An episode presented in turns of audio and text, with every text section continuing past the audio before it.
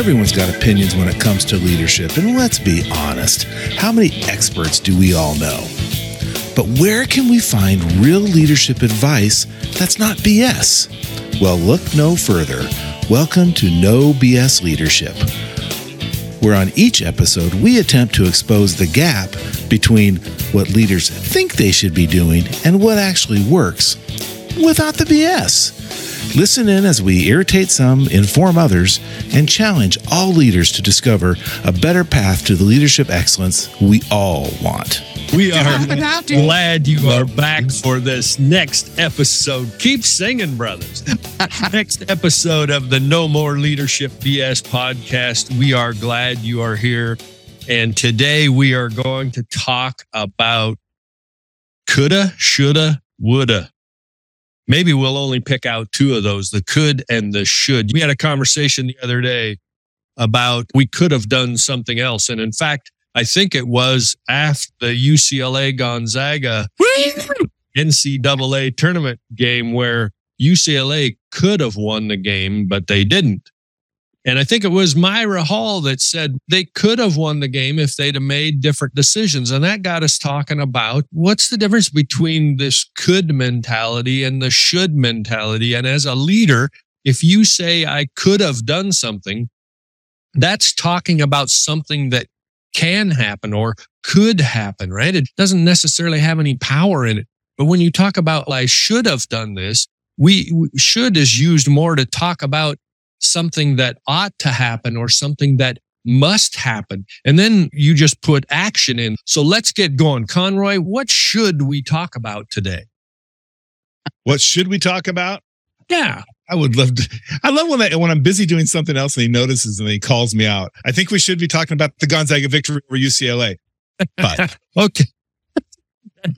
That's it. But so the, I've had numerous times if something didn't go right as a leader, and when something's not going right for you as a leader, and we typically try to think about or postulate what could I have done different, and some of that is is good thinking, right? To ponder what could I have done different, so and that that thought is about something that could have happened or something that can happen.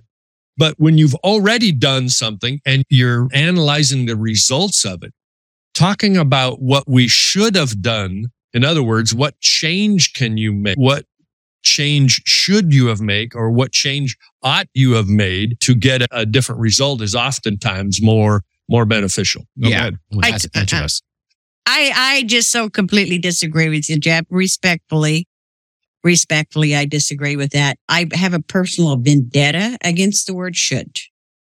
Um, now, okay. In, okay, we do have moral standards that, that we ascribe to, that we choose to live by. That fact, you don't want to steal somebody. You should not have pulled that trigger. That's absolutely fine. But should lives in the past, could lives in the future. Whenever you're saying should, you're looking back at something that didn't happen.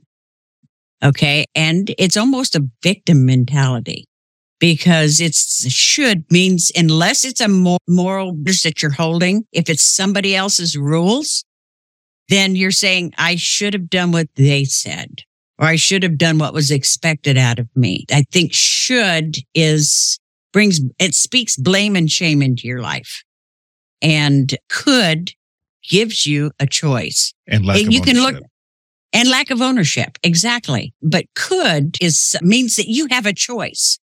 And it also speaks power into your life. It gives you back the power over your life. So that's my rant.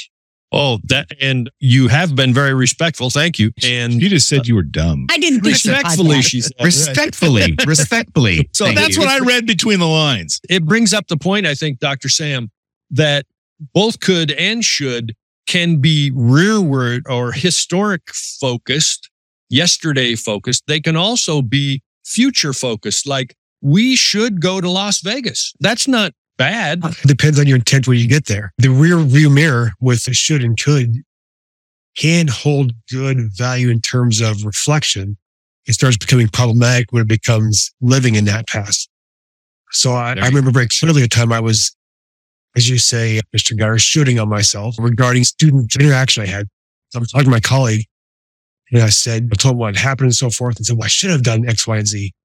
And he just stopped and stared at me and said, do you even know the outcome that you achieved with the process you used? Yeah, we worked. We got there, but I should have done this. That because no, just stop.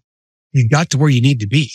Now, if you think you can do better next time, that's fine, but don't say you should have done something different because you did the job. You got there.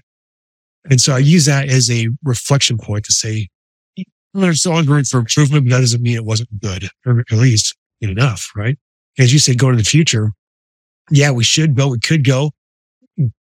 Should could do lots of things. Our gym membership just hanging out there in future, waiting for me to grab a hold of it and go do it. There it is in the should lane. You know, things I could do when we I decide we're going to I could do Please. sit ups. yeah, exactly.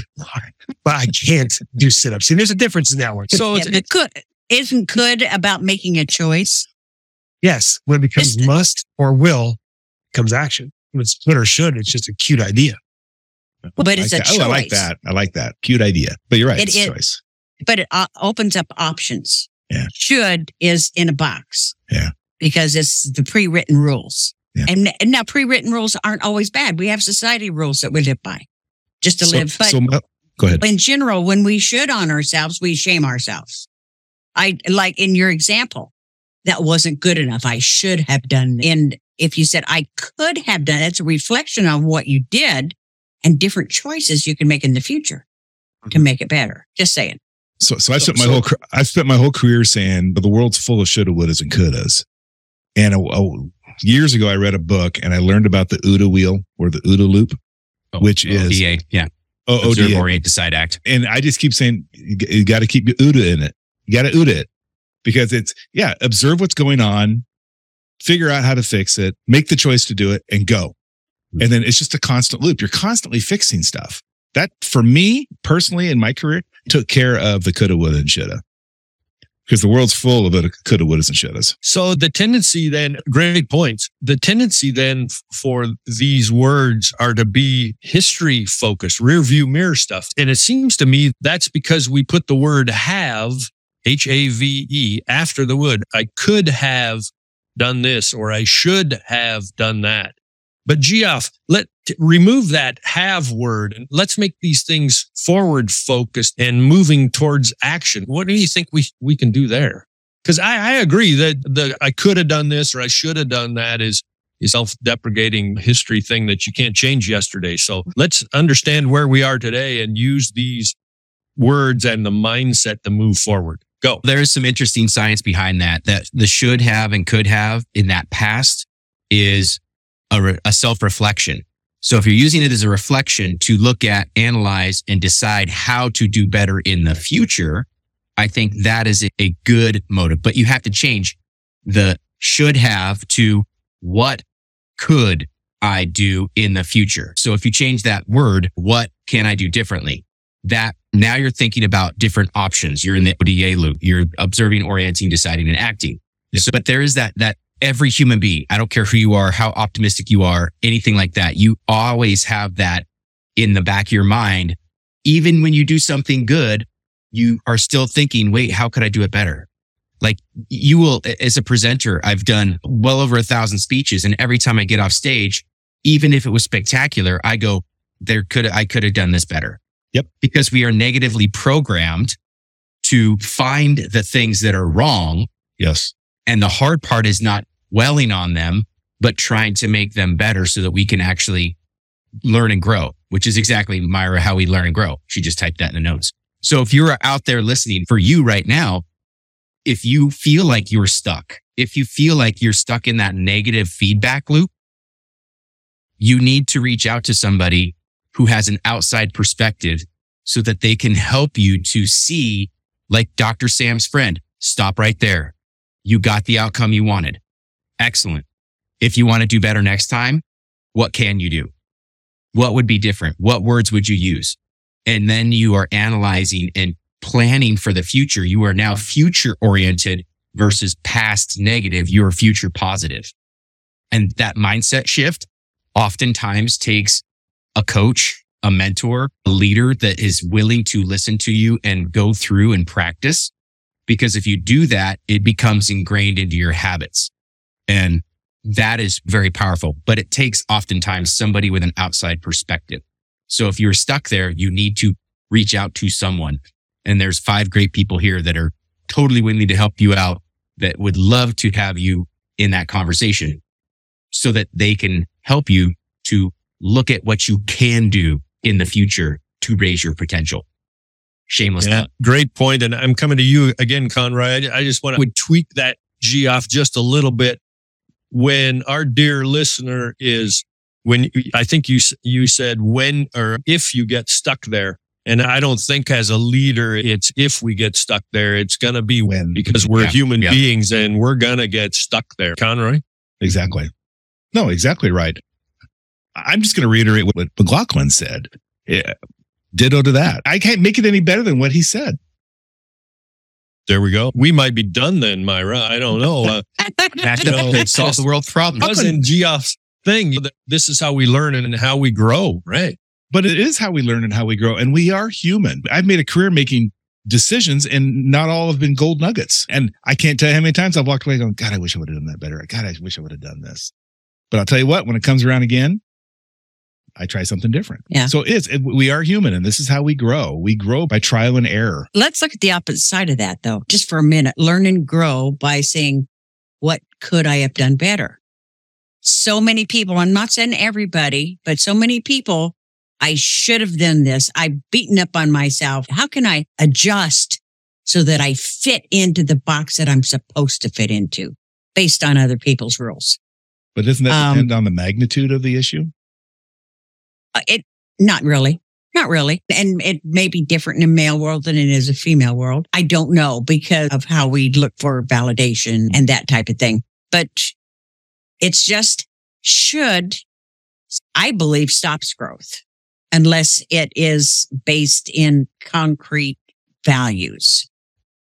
Could it opens up choices. If you shame yourself, which is what we're doing when we say should and blame ourselves for not doing it, it's where we live. We're going to stay stuck in the past instead of growing from it. If you just try that, if you just try next time you say should and you say, I'm cutting that out. What could I do? And it opens up. You get to make the choice. You get to be the author of your own story. Yeah. That's negative And- to future positive. Yeah. That's the whole change. That should to could. Past negative is should. Living in blame. Could is future positive. Right. So that's that. It's a 180. It's literally a 180 degree shift. And a lot of people will use should and not even realize they, and they probably in their head mean could, but Yes. it, where the real d- danger comes in and the real harm is when we tell people you should have done it this way. That's what That's people. that's where the that's where the danger comes in is when you are it sounds berating it sounds belittling and most people would withdraw for that. What do i have to do to get their approval their validation that type of thing? And maybe some people think that doesn't belong in business. That absolutely belongs in business. It belongs in leadership. So i'll shut up now. Well, I was just thinking that that definition or that approach mindset to it, Myra, it can be something as simple as straightforward as it's Saturday morning and I should go mow the lawn, but I don't. And then what happens to when you make that decision compared to the mindset of I could go mow the lawn because I have time, I have the ability, I have the mower, I have all the stuff. The only thing you have to do then is put in the action. And Dr. Sam, it looks like you're thinking about something. I was going down that path you just walked down, Jeff, because You're going to come and mow my lawn? yes, sir. I'm All right. very reasonable rates minus travel. I cost you. The, uh, the should I should do as you're listening to this. And if you're currently driving, working out, or whatever you're doing, think about something you should do the next day you go to work. Think about that just for a moment and think about that thing. Also think about how much do you really want? Most things we think we should do are things we don't want to do at all. I should go the lawn. Here's 15,000 reasons why I won't go the lawn. Yeah. Because I don't wanna. And so here's what stuff that gets prioritized instead. And where it shows up in work, I should communicate better. When you say you should communicate better, you're probably saying to yourself, I'm communicating just fine. Those people have the problem. I don't want to change what I'm doing, but here I am. I should do something different. So when you think about those shoulds on your to-do list, Why is it a should?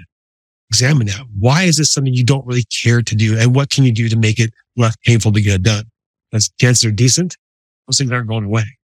So you can put them in the should pile, move them to the do pile and start taking action on those things you don't really want to do that badly because they have to get done.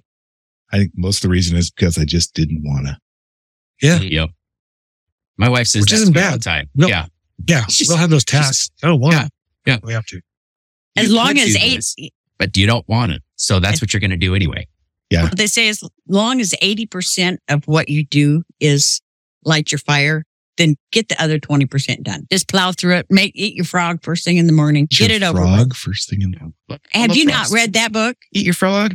Eat that frog. Yeah. Eat the frog. Eat that frog. Yeah. Yeah, it's a really short book. You ought to read it sometime. It takes about 10 minutes.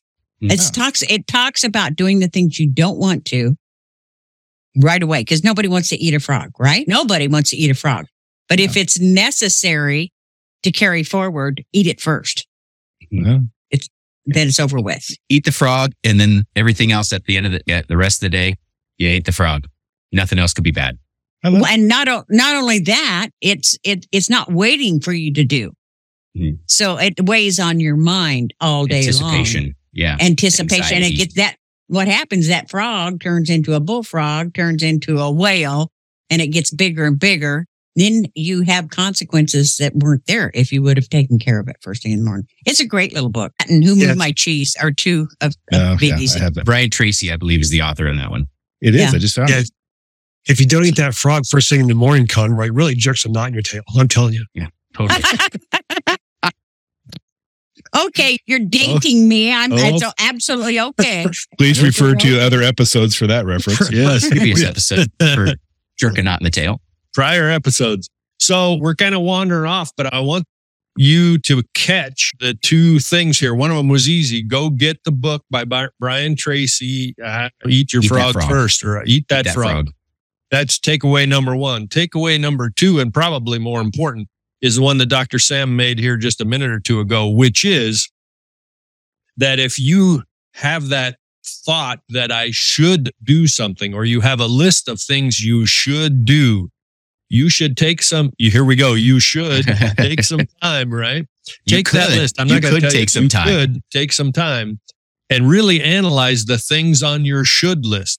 And a lot of times, like Dr. Sam's story, it's going to take a guide, a helper, a coach to ha- to go through that list to figure out what's the real deal here with the things on the on my should list.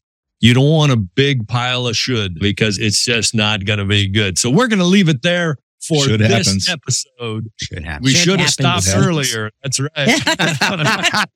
We're going to leave it there for this episode. So for these leadership ex- ex- experts, there we go. Easy for you to say.